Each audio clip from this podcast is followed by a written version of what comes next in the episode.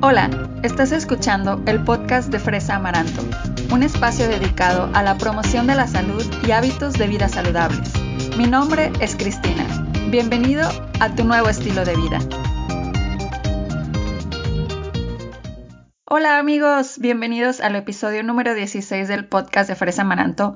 Muchísimas gracias por estar de nuevo por aquí. El día de hoy vamos a hablar sobre mitos de la lactancia y para discutir al respecto está con nosotros la nutrióloga Lidia Molina que nos ayudará a saber cuáles de estos mitos son verdaderos y cuáles son falsos. Lidia es licenciada en nutrición con maestría en ciencias en salud pública. Es asesora de lactancia, es asesora de alimentación complementaria y además es fundadora de Lactancia Lidia MR y orgullosa mamá de Elena. Y pues yo estoy súper contenta de que nos esté acompañando aquí, que venga a compartirnos todos sus conocimientos. Lili, ¿cómo estás? Cuéntanos por qué te interesó este tema de la lactancia. Hola Cris, muy bien. Muchas gracias por invitarme. Y pues mira, realmente el tema me empezó a interesar a partir de que yo tomé los cursos prenatales cuando estaba embarazada de Elena. Elena tiene un año y medio. Al inicio, cuando tomé los cursos, cuando me invitaron a tomar los cursos, yo pensé que no era necesario, que yo por haber estudiado nutrición, pues sabía todo. Este, cuando viene el programa lo de la lactancia, este, yo dije, o sea, yo pensé como que, pues, qué tan difícil podía ser, ¿no? Me convencieron, entré a los cursos y al momento de que abordan el tema de la lactancia, me di cuenta que no era tan fácil como yo pensaba. Este, fue un tema que me gustó. Nace Elena y pues entre la práctica de lo que me acordaba del curso, lo que yo medio este, improvisé, eh, pues yo consideré que tenía una lactancia exitosa. De hecho, yo continúo con la lactancia con Elena pero este, tenía dudas y yo veía que había muchas mamás que tenían dudas y no sabían este, dónde consultarlas o con quién dirigirse y fue cuando tomé la decisión de que a eso era lo que me quería dedicar. Entonces busqué la certificación, este, busqué una que, la que se me hizo más completa y pues la tomé. Actualmente estoy certificada aquí en México y tengo 21 horas para ser asesora internacional de lactancia. Entonces, me faltan como 70, pero ya voy encaminada. Básicamente, ahí fue donde me gustó. Excelente. Y aparte de toda la experiencia que tienes, pues también es la experiencia de ser mamá, ¿verdad? Que me imagino es diferente cuando tienes toda la teoría, pero luego cuando ya lo vives, pues ahí es donde empieza como, empiezas a notar como la diferencia, ¿no? Que no es lo mismo saberte todo así lo que dicen los libros, a cuando ya tienes al bebé o que empiezas a, eh, empezar a amamantar y pues ahí es donde dices, ok, todo lo que aprendí, bueno, me imagino, no sé, eh, a lo mejor aquí eh, se está poniendo en práctica todo y, pero de hecho también de muchas cosas de esta, que a lo mejor la gente cuando está, muchas mamás se ponen a leer cuando están embarazadas de este tema probablemente y cuando nace el bebé es cuando también empieza todo esto de que, bueno, es que yo leí o mi mamá me dijo tal cosa que debía de hacer. Y cuando tienen al niño y le quieren empezar a dar de, pues, de comer de la leche. Y aquí es donde empieza todo esto de los mitos. Y por eso es que el día de hoy vamos a, a derribar todas estas, bueno, la mayoría de estos mitos, porque la verdad es que hay muchos que la verdad no creo que nos alcance un episodio para hablar de todos ellos pero vamos a tratar de hablar de los más comunes, importantes, vamos a decirlo así. Y pues uno que es así como el clásico, que es así de que yo, a mí también me lo han preguntado cuando en, en el trabajo anterior en el que yo estaba, yo trabajaba con mujeres embarazadas precisamente, y cuando tenían a sus hijos era siempre la pregunta, ¿mi leche es suficiente para el bebé o sí o no? Claro, eso es, fíjate, sí es una de las más comunes. ¿Verdad? Es de las más comunes, ajá. En esa es suficiente o, o mi leche sí lo llena. Es Exacto, eso es otra. Este, mira, primero para esto hay que entender que la naturaleza es perfecta. ¿Sí? Este, y nuestro cuerpo se preparó durante 40 semanas para darle vida a un nuevo ser y por lo tanto está preparado para alimentarlo. ¿Sí? Son bien específicas las situaciones en las que las mamás no pueden producir suficiente leche o no producen leche. Pero de del 100% es un 8% a nivel mundial las mamás que están en este caso, fisiológicamente hablando, ¿sí? ¿Qué pasa? Que nosotros, sobre todo las mamás primerizas, este, tenemos una idea de, de cómo es la leche, de cuánto se debe producir de leche, entonces esperamos que desde el momento uno en que nace tu bebé ya salga el chisguete, ¿no? O sea, un montón de leche. Ya ¿sí? que eh, no tengas ningún problema. Sí, malteada para todos. Entonces, pues no, o sea, la realidad es bien diferente. Este, y como tú mencionaste ahorita, la opinión este, de los seres queridos o no tan queridos o este, de los profesionales de la salud muchas veces nos hace tener ideas erróneas. ¿Sí? Por ejemplo, nace el bebé y lo primero que sale de leche es el calostro. ¿Sí? Al calostro se le, se le conoce como oro líquido, o sea, es, es una leche que está sumamente concentrada en anticuerpos, vitaminas y minerales. Hagan de cuenta que es como una vacuna para el bebé al momento que nace. ¿Sí? Este. Y si tú ves la consistencia del calostro, son gotitas. ¿Sí? Son gotitas y son súper poquitas. Entonces, muchas veces las mamás lo ven y dicen, no, pues no tengo leche. ¿sí? Y hay gente que todavía en estas alturas te dice, este, el calostro no sirve. A pesar de toda la información, te topas con esos comentarios. Ahora, la realidad. Tu cuerpo está produciendo esa leche, ese calostro, para preparar este, a tu hijo para el, el contacto con el mundo exterior, pero son tan poquitas, este, el volumen es tan poquito porque el día uno del nacimiento del bebé, su estómago es del tamaño de una cereza. ¿Sí? Entonces, esas gotitas es lo suficiente para satisfacerlo, para llenarlo. Conforme van pasando los días, el estómago de nuestro bebé va creciendo, aumentando su volumen y de manera este, directamente relacional va aumentando la producción de leche. ¿sí? es, este, también hay que tener mucho en cuenta que la producción de leche aumenta conforme al estímulo. ¿Ok? Entonces, si una mamá no se prende o no se pega al pecho suficientemente lo suficiente a su bebé, obviamente no se va a producir leche, porque el cuerpo detecta que no es necesario producir leche. ¿Sí? ¿Qué pasa aquí? Que muchas veces al al momento de que nace el bebé, de que tenemos la idea errónea de que no producimos leche, llega la amiga buena onda queriéndonos este, dar una ayudita de fórmula.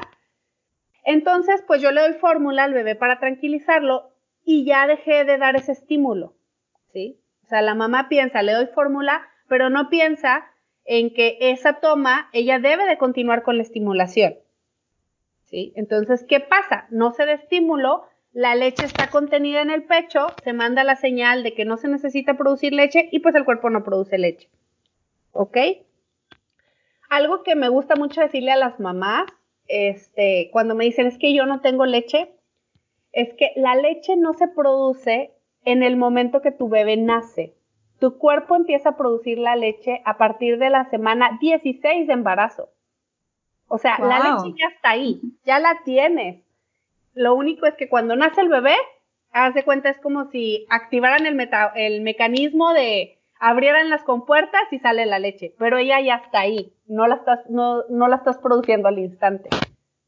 Eso es muy interesante porque es, esa es una gran creencia que por eso mismo, de eso mismo que estás diciendo, que la gente cree que la leche apenas está produciendo, es porque creen que no es suficiente pero no, o sea, como, como lo estás mencionando, la leche ya tiene, vamos a decir que bastante tiempo almacenada ahí.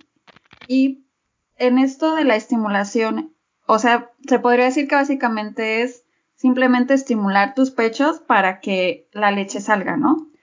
Pero ¿qué pasa también a veces con estas mujeres que, pues, sí he conocido muchas que es que sí de plano no, no me, no me baja, si es como comúnmente lo, lo dicen, ¿no?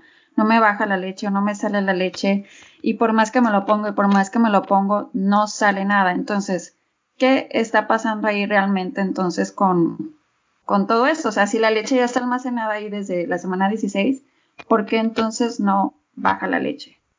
Mira, ahí pueden ser este, dos situaciones. La primera es la fisiológica, que yo te, que te decía ahorita. Este, en la fisiológica entran las mamás que se han este, hecho alguna operación de busto, sobre todo cuando se retiran tejido mamario.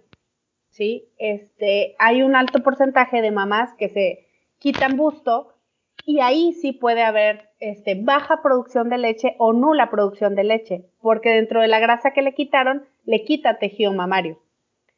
Y el otro caso son las mamás que tienen hipoplasia. ¿sí? Estas mamás es un caso muy específico donde su tejido mamario es poco y sus mamas este, tienden a, a tener una forma un poquito irregular. ¿Sí? Y en esta condición, sí, a lo mejor este, la producción no es al 100%. O sea, fisiológicamente son estos dos casos. O la mamá que esté bajo un tratamiento hormonal muy agresivo, este, ahí también se puede ver afectada. En otro caso, una mamá que en teoría tiene todas las condiciones fisiológicas para lactar, se pega al bebé y no sale nada, una de dos, o la succión del bebé, eh, el agarre y la succión del bebé están este, erróneos, o el factor emocional le está pegando súper duro. ¿Sí? Hay que entender que el, el, traer a un bebé al mundo es un momento muy lindo, muy emotivo, pero también genera mucho estrés en la mamá. ¿Sí? Este, el no saber qué esperar, el no saber cómo va a reaccionar el niño, genera mucho estrés y a eso le sumas la opinión de, como te decía, de todos los seres queridos y no tan queridos, pues imagínate, y las hormonas. Entonces, puede ser eso, puede ser que a lo mejor el estímulo no sea el adecuado, no se esté realizando de la manera adecuada, o puede ser el, factor psicológico. O sea que para las mamás que nos estén escuchando y que estén pasando por esta situación, que están eh, en la parte del amamantamiento, es básicamente, o sea, dejando a un lado estas situaciones que dices que son como muy esporádicas, esto de la hipoplasia, etcétera, es, se reduce básicamente al factor emocional y al factor del agarre, ¿verdad? Esas son esas, esas dos ocasiones, ajá, esas dos principalmente. Y esto que mencionas de la parte emocional y psicológica, lo he escuchado muchísimo, es que pues así de amigas, inclusive, bueno, de, de ti casi no escuché tú, eh, así de que tuvieras problemas eh, con la lactancia, pero de otras amigas, este, era clásico de que llorando, es que no puedo, es que me duele mucho y es que ya, o sea, aparte de que tienes como toda esta presión que acabas de decir que es muy bonito traer un bebé al mundo y que eh, te cambia tu vida totalmente, pero también es esta expectativa de que pues no sé, o sea, debes de saber cómo darle de comer a tu hijo, ¿no? O sea, como, como que también eso yo lo he platicado así con otras mujeres. Entonces, pues imagínate, o sea, tienes todo esto y el dolor y eso, más aparte esa como piedra encima de que, pues si no, si no está comiendo es por tu culpa, o sea, no, eso es como lo, el pensamiento, ¿no? Claro, y muchas veces entre las mismas mujeres o las mismas mamás somos las que este, ponemos la piedra encima de la nueva mamá, ¿no? O generamos el estrés de yo sí pude, tú sí puedes, eh, o como no puedes, es algo natural, ¿sí? Eso, es algo natural. es como, como, dices, o sea, tú, así como que la clásica foto que te ponen en el anuncio, así de que la mamá con, pega, con el bebé pegado al pecho y la mamá sonriendo y así como que, ay, sí. Pero pues como que la realidad es un poco diferente, ¿no? Sí, sí, sí. O sea, cada algo que me gusta decirle a las mamás es que cada lactancia es diferente. De hecho, una misma mamá con diferentes bebés puede tener una lactancia diferente. O sea, puede haber este una mamá que la sufrió horrible, que se llenó de llagas, que se le este, congestionaron los pechos. a la mamá unicornio que desde el momento uno se pegó al bebé, todo fue maravilloso, todo fluyó. Puede ser, y esta mamá puede tener los dos casos. Este, pero sí, cada lactancia es bien diferente. Y yo siento que ahorita, aparte de ese juicio que, que es muy fácil a veces para nosotras emitir sobre otras mamás, con redes sociales, ahorita que en redes sociales Facebook, Instagram, todo es maravilloso, todos te enseñan el lado bonito de la vida, pues tiendes a juzgarte más, a, tener una expectativa, a plantearte el deber ser y al momento que no cumples con eso, todo se viene abajo. ¿Sí?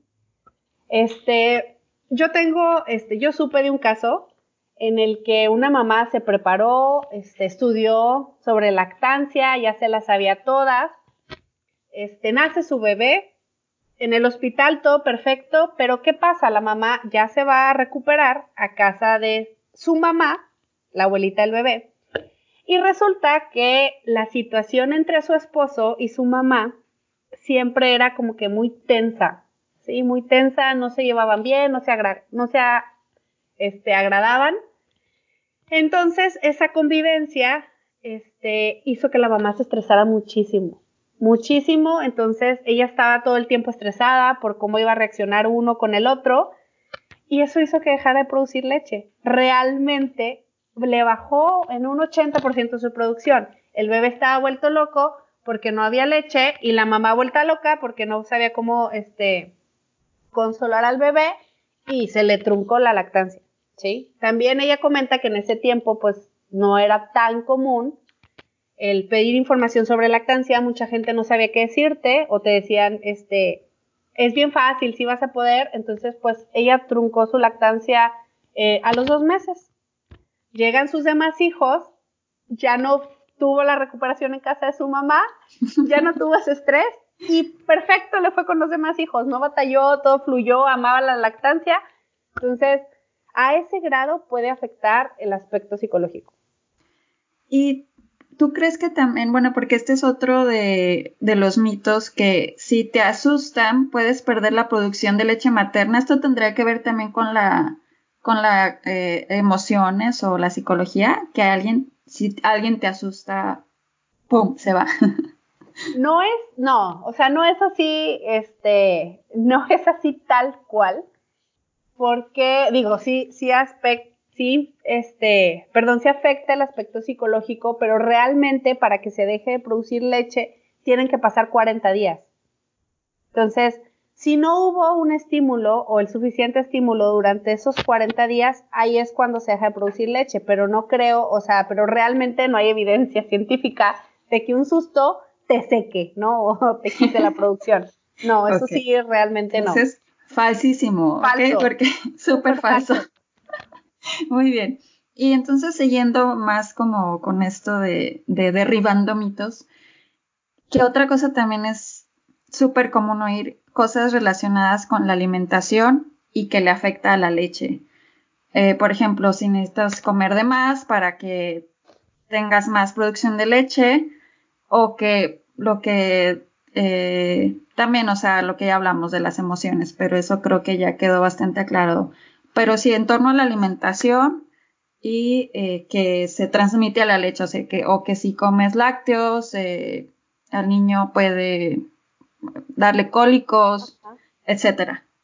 Bueno, este, primero hay que aclarar que la leche se hace de los nutrientes que está en nuestra sangre, ¿sí? No del contenido gástrico, ¿sí? O sea, no es como que se agarra el brócoli del intestino de la mamá y se hace la leche. No. Y sabe a brócoli, ¿no? Y sabe a brócoli, no. no, es así. Este, es de la sangre. Entonces, realmente, eh, no, la mamá no tiene prohibido ningún alimento siempre y cuando esté en un estado de salud óptimo. ¿Sí? ¿Qué pasa? Si ya la mamá tiene una, una condición gástrica previa, o sea, que, que es alérgica a algún alimento, que es intolerante a algún alimento, ahí sí puede haber el cierto, este, cierto paso de proteínas, ¿ok? ¿Por qué? Porque si la mamá es este, susceptible a cierto alimento, probablemente tenga un problema en la absorción. Entonces, si tiene un problema en la absorción, ahí sí puede haber este un problema con la leche, pero o sea, también es es súper raro. ¿Sí? O sea, no es tan común. Y en relación a esto, la mamá puede consumir absolutamente cualquier alimento. Nada más y tener, decirle que si ya tiene predisposición a que algún a este alimento le cause malestar, pues que esté pendiente de la reacción del niño. Lo que sí se ha comprobado científicamente es que hay alimentos que cambian el sabor de la leche. ¿Sí? Mm, interesante. se ha visto que los niños este, tienen mayor preferencia por, su por la leche de su mamá cuando la mamá tiene una dieta este, alta en ajo. ¿En ajo? En ajo les gusta mucho. Y vainilla. Oh, ok.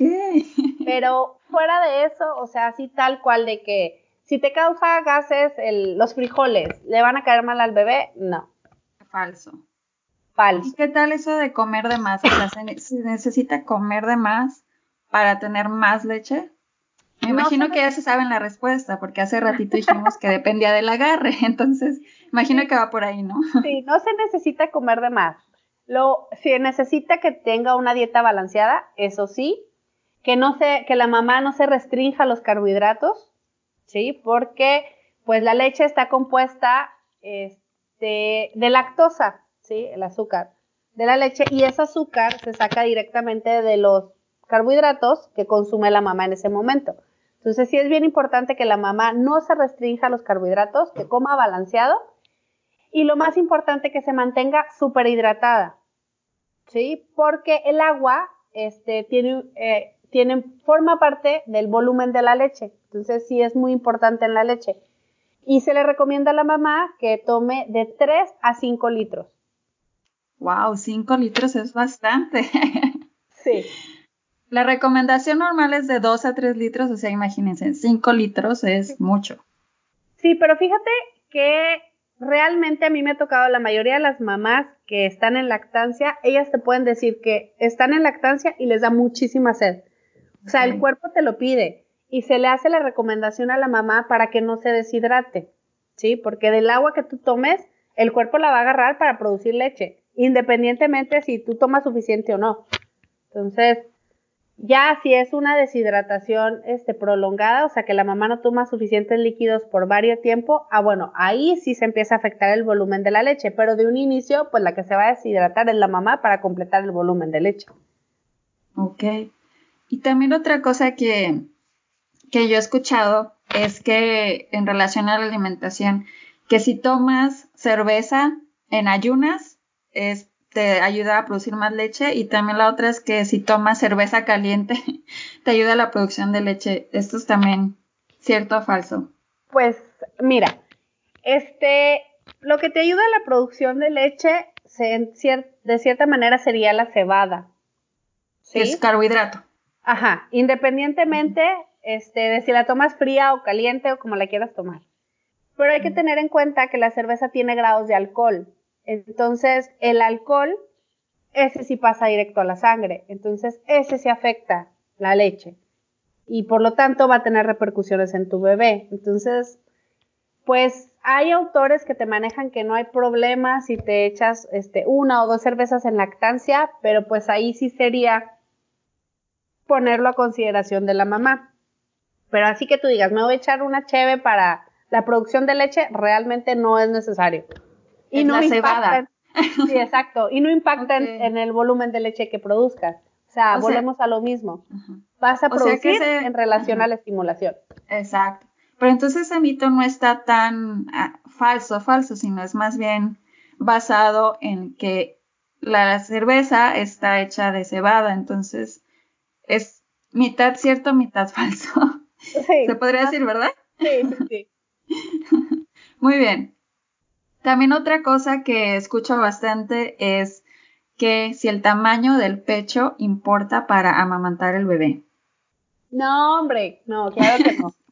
Este, bueno, hay que entender primero que el pecho no es este un lugar de almacén. ¿Sí? O sea, de hecho, entre más este más vacíos tengas tus pechos, más leche vas a producir. Entonces, al no ser un lugar este, de almacén, pues no, no importa el tamaño. Hay mamás que tienen pechos muy pequeños, pero tienen mucho tejido mamario, entonces van a producir suficiente leche. Este, y volvemos a lo mismo, es el estímulo. Es el estímulo. Ese es el secreto de todo esto. Claro, entre más estímulos haga la mamá, que te estoy hablando en 24 horas, de unas 8 a 12 tomas, así es como se va a ir este, incrementando la producción y asegurando un volumen de producción. Pero el tamaño del pecho no, no importa. Ok, eso es interesante. Eso sí lo, también lo llegué a escuchar y, y pues sí, o sea, como que para la gente que, que a lo mejor eh, por alguna razón es de pechos grandes o de pechos pequeños, así como que a lo mejor se siente eh, muy, muy porque alguien de pechos grandes dice, hoy sí yo voy a producir mucha o al revés. Entonces no tiene nada que ver. Entonces, no tiene nada que ver el tamaño. El tamaño. Lo que sí tiene que ver es el tejido mamario. Ok. ¿Qué pasa? Que hay veces que esos pechos grandes, o sea, realmente no es mucho el tejido mamario, pero es mucha la grasa. Pero entonces el tejido mamario, eso ya es, se podría decir que es de constitución, o sea. Sí. Eso ya es como te tocó a ti de genética, se podría decir. Sí, eso sí viene. Así viene, ok. Muy bien. Y también otra cosa relacionado a como es el tamaño de los pechos o etcétera, es que em, si es verdad que por amamantar a tu hijo se te caen más los pechos. Pues mira. ¿Cierto o falso? ¿Cierto o falso? Dime la verdad. No hay evidencia científica que te diga que se cae, ¿sí? Este, si no, este, todos tenemos eh, la tía soltera que nunca dio, nunca tuvo hijos, nunca mamantó y tiene las boobies en la cintura, ¿no? Entonces, o sea, realmente digo, perdón, pero es real, o sea, realmente no hay evidencia científica que eso te diga. Que sí es muy importante, tener un buen soporte, ¿sí? Un bra o un top que te dé buen soporte y pues el mantener humectada esa piel. O sea, realmente esas serían como que las recomendaciones, pero de verdad, no hay ninguna evidencia científica que te diga que después de la lactancia, este, los pechos se caen porque el bebé jala o porque el bebé succiona. No, no es cierto. No tiene nada que ver. No. Compren su Son buenas noticias. Les dé soporte y no se Y otra también en relación como a esto es que si alguien se operó el pecho, o sea, se puso gusto, ellos eh, no pueden dar eh, leche al bebé. Bueno, este se podría decir que es 50 y 50, ¿sí? Este, actualmente, cuando alguien se hace aumento de busto, las prótesis se ponen debajo del tejido mamario, ¿sí? Debajo del músculo. Entonces, estas mamás no tienen ningún problema para amamantar. O sea, me ha tocado ver a tres mamás con aumento de busto y tienen una súper buena producción y no les afectó nada. Pero si sé de casos de mamás, que te estoy hablando que a lo mejor hace 20 años hicieron un aumento de pecho y sí tuvieron problema con la lactancia, pero este, ya revisando la literatura, te dice que esto es en relación a las técnicas que se usaban antes para poner los implantes, entonces sí les afectaba. Pero actualmente, por cómo se ponen los implantes, no, una mamá que, que se hizo una, una cirugía de aumento puede lactar perfectamente. Perfecto. Entonces es más que nada eh, ver cuándo te la hicieron, ¿no? O sea, mientras más actual, mejor. Ok. Perfecto. Y otro también, pues ya pasando así como adelante, siguiendo adelante en esto de los mitos. Esto es así, yo creo que la que causa más polémica de todas. ¿Cuánto tiempo debo de amamantar a mi hijo? Ay, es así como que, ok, eh, porque la OMS dice que hasta los seis meses, eh, porque mi abuelita me dijo que hasta el año. ¿Cuánto tiempo se debe de amamantar al niño? Bueno, la respuesta correcta es hasta que bebé y mamá así lo decidan.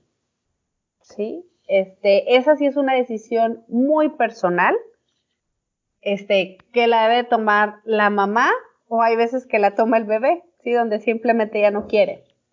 Pero eso que dices de la OMS es súper importante porque a como está redactado en la recomendación de la OMS, muchas veces se malinterpreta. La OMS te dice que mínimo seis meses. Exacto, mínimo seis meses. Exactamente así es como dice. Meses. Y te dice, te sugieren que sea por un periodo de dos años. ¿Sí? Que de hecho ya se está modificando y se, va a incrementar a tres años. Wow.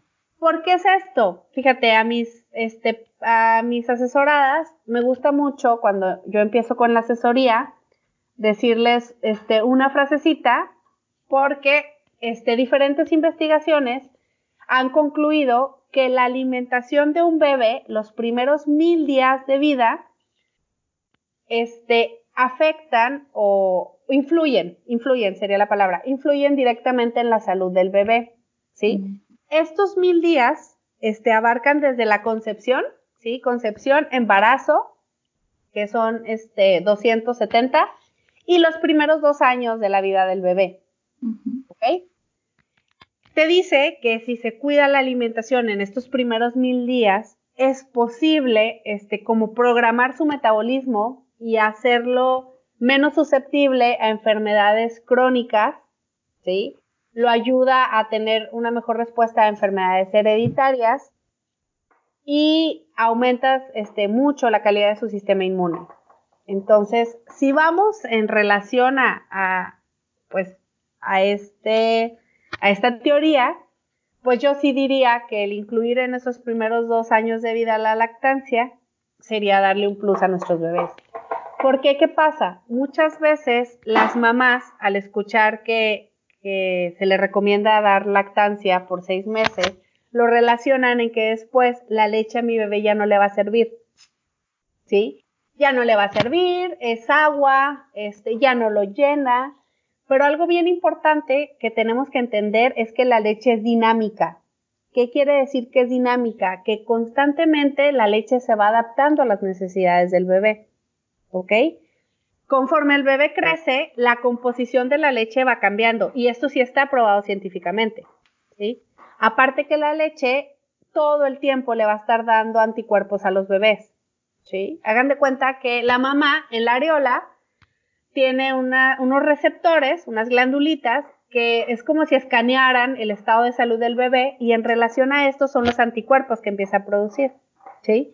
Se ha visto que, por ejemplo, la leche de un niño de un año es muchísimo más alta en la cantidad de proteína y grasa que le aporta a, a diferencia de que si es un bebé de seis meses.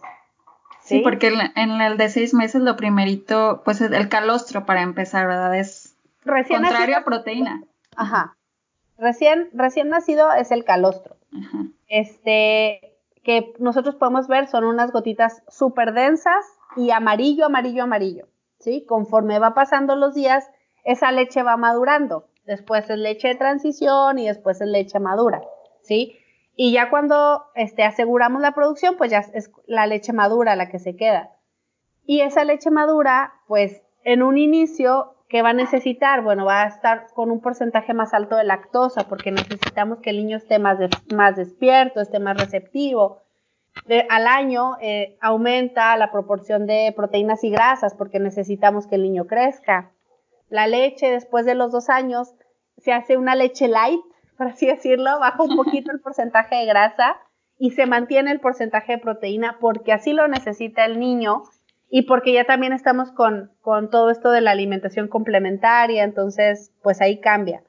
Pero algo que sí yo quiero que las mamás que, este, les quede bien claro es que tu leche siempre le va a servir al bebé, siempre se va a estar adaptando a las necesidades del bebé y siempre va a ser suficiente para tu bebé.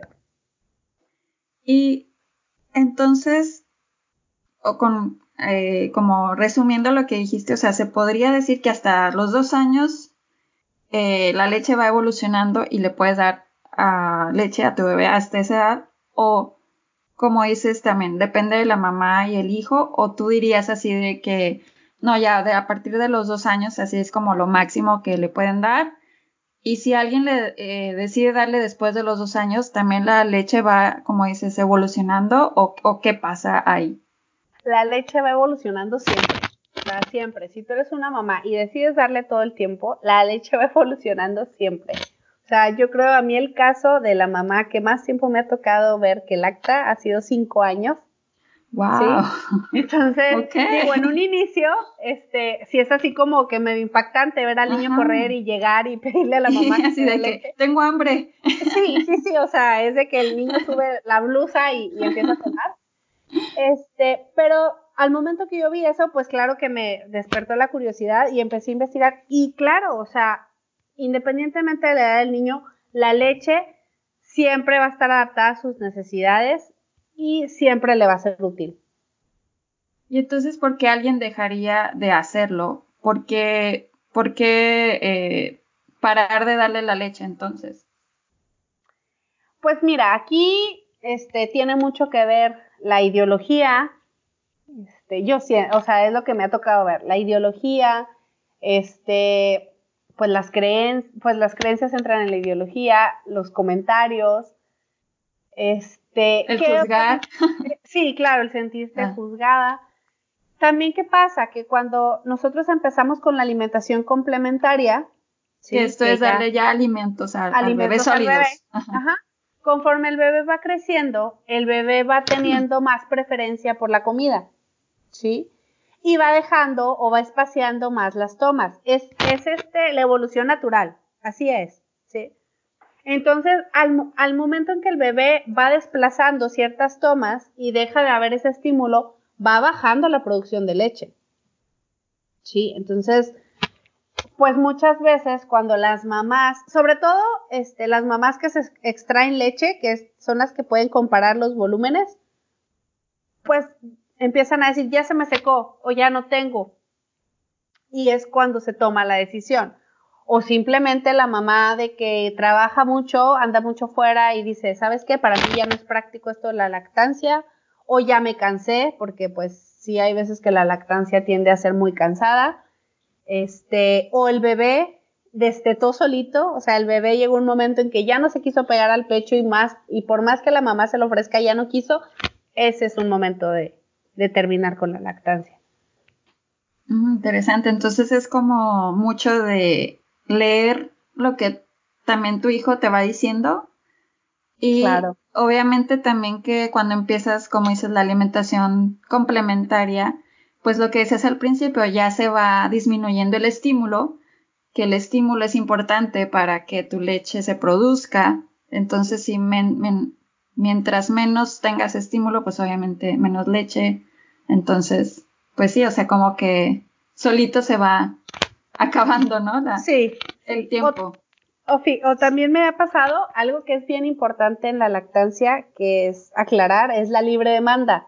¿sí? Muchas veces cuando leemos lactancia nos dicen a libre demanda, pero no entendemos claro el concepto, ¿sí? Nosotros venimos de una generación donde la cultura de la fórmula estuvo muy presente, entonces al decir libre demanda, muchas veces lo relacionamos en que el bebé va a comer cada dos o tres horas y en ese sentido va a ser el tiempo, las veces que le vamos a ofrecer, ¿sí?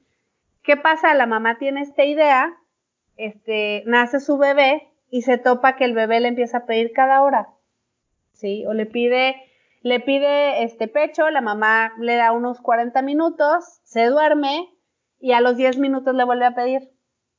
Y le da otro cierto tiempo, se duerme y a la hora le vuelve a pedir. Entonces la mamá se saca de onda y porque, pues, porque no es cada dos horas o cada tres horas, ¿sí? Y en esta situación viene el comentario de es que tu leche no lo llena. Ah, ok. Pero, ¿qué pasa? La libre demanda es cada vez que el bebé quiera, el tiempo que el bebé quiera. ¿Sí? Entonces, si nosotros tenemos bien claro esto y nos, este, y aceptamos, aceptamos y en relación a esto actuamos, nos vamos a dar cuenta que esa libre demanda realmente es, pues se podría decir cansado o pues realmente este es un poquito pesado el primer mes, ¿sí? Y conforme van pasando los meses, esa libre demanda va cambiando. Pero si yo, si llega una mamá con la idea de ofrecer a libre demanda cada tres horas, que eso ya no sería libre demanda, pero su concepto es cada tres horas libre demanda, se topa que con, con lo que está viviendo con su bebé no es así. Está el cansancio, está el estrés, está la desesperación del niño, toma la decisión, yo ya no quiero amamantar porque yo no quiero vivir toda mi vida así. Y le da fórmula. Y le da fórmula. Este, pero la mayoría de las mamás que me, que me, con las que he trabajado, que les explico la libre demanda, yo nada más veo que pelan los ojos, así como que no, yo no lo voy a hacer. Así de que estás loca. Claro, y les digo, a ver, la mayoría de la gente que te habla a partir del C, donde ya cambia la demanda totalmente. Pero de inicio, o sea, para mí sí es bien importante dejarle claro a las mamás cómo es esta libre demanda, para que vayan con una idea real, ¿sí? Para que vayan con una idea real y cuando se topen con este comportamiento del bebé, que es natural, lo acepten y en función a eso vaya evolucionando su lactancia. Porque si tienen una idea errónea, realmente es muy complicado que esa lactancia, este, pues, sea satisfactoria a la larga. Y empiezan las culpas de que mi, no lo estoy alimentando bien, no tengo suficiente leche. Entonces también ese es otro de los mitos, o sea que se debe de amamantar al bebé en un horario regular de dos a tres horas. Eso no es así. Es, no. El bebé come cuando quiere comer, o sea, cuando tiene hambre. Exacto. Que puede ser diez minutos, una hora, que eso no le convenga a la mamá ya es otra cosa. Sí, sí, sí, pero fíjate, aquí es bien padre entender que en una misma toma la composición de la leche cambia. Al inicio, la leche que sale es alta en lactosa y en agua. Esta leche le va a servir a nuestro bebé para darle energía y para quitarle la sed y refrescarlo, ¿sí?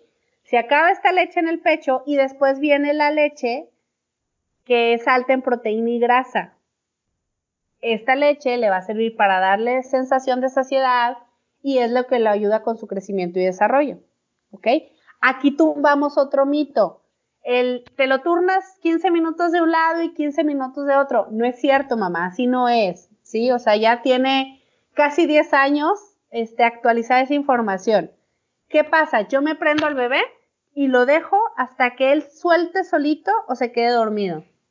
¿Sí? Se queda dormido, el bebé suelta y entonces a la siguiente toma yo le ofrezco el otro pecho. Y es así como yo voy a ir asegurando este, el vaciamiento de los dos pechos. ¿Sí? Entonces, por eso hay veces que el bebé, pues, comió, se prendió 10 minutos y se soltó. Ah, bueno, tu bebé tenía sed. ¿Sí? Se prendió 40 minutos y se soltó. Ah, bueno, tenía hambre. ¿Ok? Entonces, yo creo que teniendo ya bien claro esto, es muchísimo más fácil entender la evolución de la lactancia, ¿sí? Entonces, yo siento que muchas de las decisiones que toman la mamá, las mamás es por una mala información. Claro, y por eso es tan importante que exista gente como tú, que sabe de esto, que es, eh, pues estudió de esto, porque de verdad yo estuve preguntando así como en los grupos del chat, así de que díganme mitos para, porque estoy, voy a hacer un programa de eso y así de que la lista enorme, porque pues sí, o sea, eh, hay mucha desinformación y pues hay mitos que a lo mejor, como dices, antes como lo que hablábamos de, de la operación de los pechos, antes era verdad, ahora es diferente, entonces hay cosas que han ido cambiando, que han ido evolucionando y ya no funcionan como funcionaban en la época tal vez de las abuelitas, ¿verdad? O de nuestros papás, etcétera. Entonces, eh, por eso es importante estar informados y actualizados, ¿verdad? Y obviamente seguir a gente que sabe de esto, como mi querida Lili. Y a ver, yo creo que nos queda uno, uno más. Uno más, nos queda tiempo para uno más el más importante. A ver, el más importante, a ver, dime Lili, el, más importante. La lactancia duele. Exacto. Lo mejor para el final. sí, la lactancia duele, este, tienes hacer, que hacer callo, así es, al rato te acostumbras, ¿sí? Es bien común que escuchemos esto, pero ¿saben qué, mamis? Lactar no duele. ¡Yay! si tuviera una musiquita aquí la pondría. Porque de verdad es que eso te, para las que no somos mamás, o sea, y eso da miedo, o sea, de que si te aventuras a, la, a ser mamá, ay, va a doler y esto, y tantas experiencias de mujeres que se la pasan llorando, etcétera. Pero a ver, dinos la verdad, Lili, dinos, danos esperanza. Mira, este, bueno, complementando, esta idea o este dolor muchas veces hacen que las mamás decidan destetar. ¿Sí? Digo, porque a nadie nos gusta que nos duela, la verdad, y menos prolongar el dolor, pues no. ¿Por qué lactar no duele? ¿O por qué les duele a las mamás? Todo está en el agarre del bebé al pecho. ¿Sí? Muchas veces nosotros pensamos que el bebé tiene que agarrar, que lo que el bebé tiene que agarrar del pecho de su mamá es el pezón. ¿Sí? ¿Por qué lo relacionamos con esto? Porque si nosotros vemos al bebé tomar de una mamila o de un biberón, ¿qué es lo que agarran? El chuponcito, ¿no? Entonces lo relacionamos con, ah, el chuponcito, el pezón. Pues no. Lo que el bebé tiene que agarrar o lo que el bebé tiene que estimular es la areola, que es lo que está alrededor del pezón, ¿sí? Entonces, el, el acomodo de la boquita del bebé es irregular en el sentido de que el bebé tiene que abarcar más de abajo que de arriba. ¿Sí? El, este, el pezón de la mamá debe de quedar apuntando en el paladar blando del bebé. O sea, si tú con tu lengua te la tocas arriba de tu paladar, mero, es el paladar blando.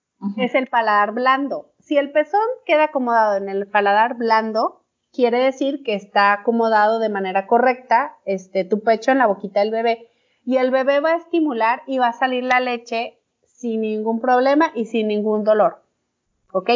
¿Qué pasa a todas esas mamás que les duele y que posteriormente les salen grietas y les sale sangre y... O que tienen que utilizar, eh, ya sabes, como que hay productos para que te ayude a que no duele, etcétera, ¿no? Ajá. Todo esto es un mal agarre, ¿sí? Si te acomodas mal al bebé, lo que empieza a hacer, haz de cuenta, es como si el bebé machucara el pezón, ¿sí? El bebé empieza a machucar, pues realmente este, con el paladar, con lo duro del paladar, el pezón de la mamá, de ahí el dolor. ¿sí? Pero si el pecho tiene un, un, buen acomodo, el bebé tiene un buen agarre, este, la lactancia no debe doler. ¿Qué les digo a las mamás? Sí se siente, o sea, sí es un sentimiento, sobre todo a las primerizas, sí es un sentimiento diferente, ¿ok? Porque digo, no te había salido leche, no había habido estímulo, o sea, sí se siente, pero no duele. ¿Sí? Si doliera, pues las mamás no extenderían sus lactancias a tantos años. Este, es más o menos para que se den una idea de cómo se debe de sentir. Es como si tú te aprietas el brazo, ¿sí? Te aprietas el brazo, lo sientes, pero no te duele, ¿ok? Ahora, pellizcate el brazo, ¿sí? Me estoy pellizcando ¿eh? para que sepan que estoy haciendo el ejercicio. Eso sí duele, ¿sí? Eso sí duele. Entonces, la lactancia debe ser como el apretón de brazo, que lo sientes, pero no duele. Pero no es así de, ay, un para la lágrima o algo así. Ajá. O sea, te lo puedes apretar, ¿sí? Te lo puedes apretar y no te duele y puedes durar bastante rato con tu brazo apretado y no te duele. A diferencia de que si te pellizcan, pues imagínate, y más si te pellizcan ahí, pues Entonces, mamis, si le sale una grieta si le sale sangre, es un mal agarre. O sea, ahí sí es una situación de mal agarre y yo sí les recomendaría que se acercaran a una asesora de lactancia para que les eh, revisara el acomodo y las asesorara y en ese sentido, pues quitar el dolor. Claro, porque eso es básicamente eh, todo. O sea, si no tienes un buen agarre, no tienes, no disfrutas la lactancia, te la pasas mal, crees que no lo estás haciendo bien y se crea como que este círculo vicioso de, de que todo el mundo te empieza también a dar consejos de cómo te lo debes de poner y que cómo, y que si ya lloró y que es porque esto y que el otro. Entonces, yo creo que también mucho de la base es el buen agarre. Y ya una vez que tienes dominado eso, pues ya, ya la hiciste, me imagino, ¿no? O sea, ya, ya no estás llorando, ya no estás preocupada por eso. Entonces, ya saben, tienen que ir a, hablar con una asesora de lactancia, como mi amiga Lili. Entonces, pues yo creo que eh, por aquí terminamos el día de hoy. Espero eh, podamos continuar este tema alguna eh, otra ocasión, porque de verdad que este tema es muy amplio, hay mucho de qué hablar, ¿verdad? Y, nos quedamos pues, a medias. Nos quedamos a medias, así como que nos cortaron el chisme, pero eh, ya saben que eh, aquí a mí me gusta traerle a gente que sepa y que sea apasionada del tema. Y bueno, Lili, ¿dónde te podemos encontrar? Y también platícanos si alguien que nos está escuchando quiere platicar contigo, tiene alguna duda, eh, pues sí, o sea, ¿cómo le hace para contactarte? O sea, das consultas en línea o presenciales, etcétera. Este, eh, me pueden este, buscar en Instagram como lactancia-lidia mr o en Facebook este, como lactancia lidia mr. sí, sí doy este, asesorías en línea, la mayoría, o sea, hay muchos casos que sí se tienen que ver presenciales, entonces depende de la situación, ya yo platico con la mamá y ya le digo, ¿sabes qué? Si se puede resolver en línea o si de plano tiene que ser una asesora que vaya a ver físicamente la situación para evaluar. Pero sí, cualquier cosa, ahí estoy a sus órdenes. Este, me encanta eh, apoyar y me encanta resolver dudas y ojalá este, se les haga tan apasionante este tema como lo está haciendo para mí. Sí, eh, se las recomiendo mucho, muy profesional. Y como quiera, yo les voy a dejar todos sus, eh, pues sí, dónde la pueden encontrar, etcétera, para que vayan y la contacten. Y bueno, muchas gracias por estar con nosotros en un episodio más del podcast de Fresa Amaranto. Recuerden, ahora me toca a mí hacerme publicidad. seguirme en Instagram y en Facebook como Fresa Amaranto y pueden visitar mi página en fresamaranto.com. Recuerden también darle estrellitas a este podcast en iTunes y suscribirse en cualquiera de las plataformas donde lo encuentren, en Spotify en, en iTunes también. Y muchísimas gracias. Nos vemos.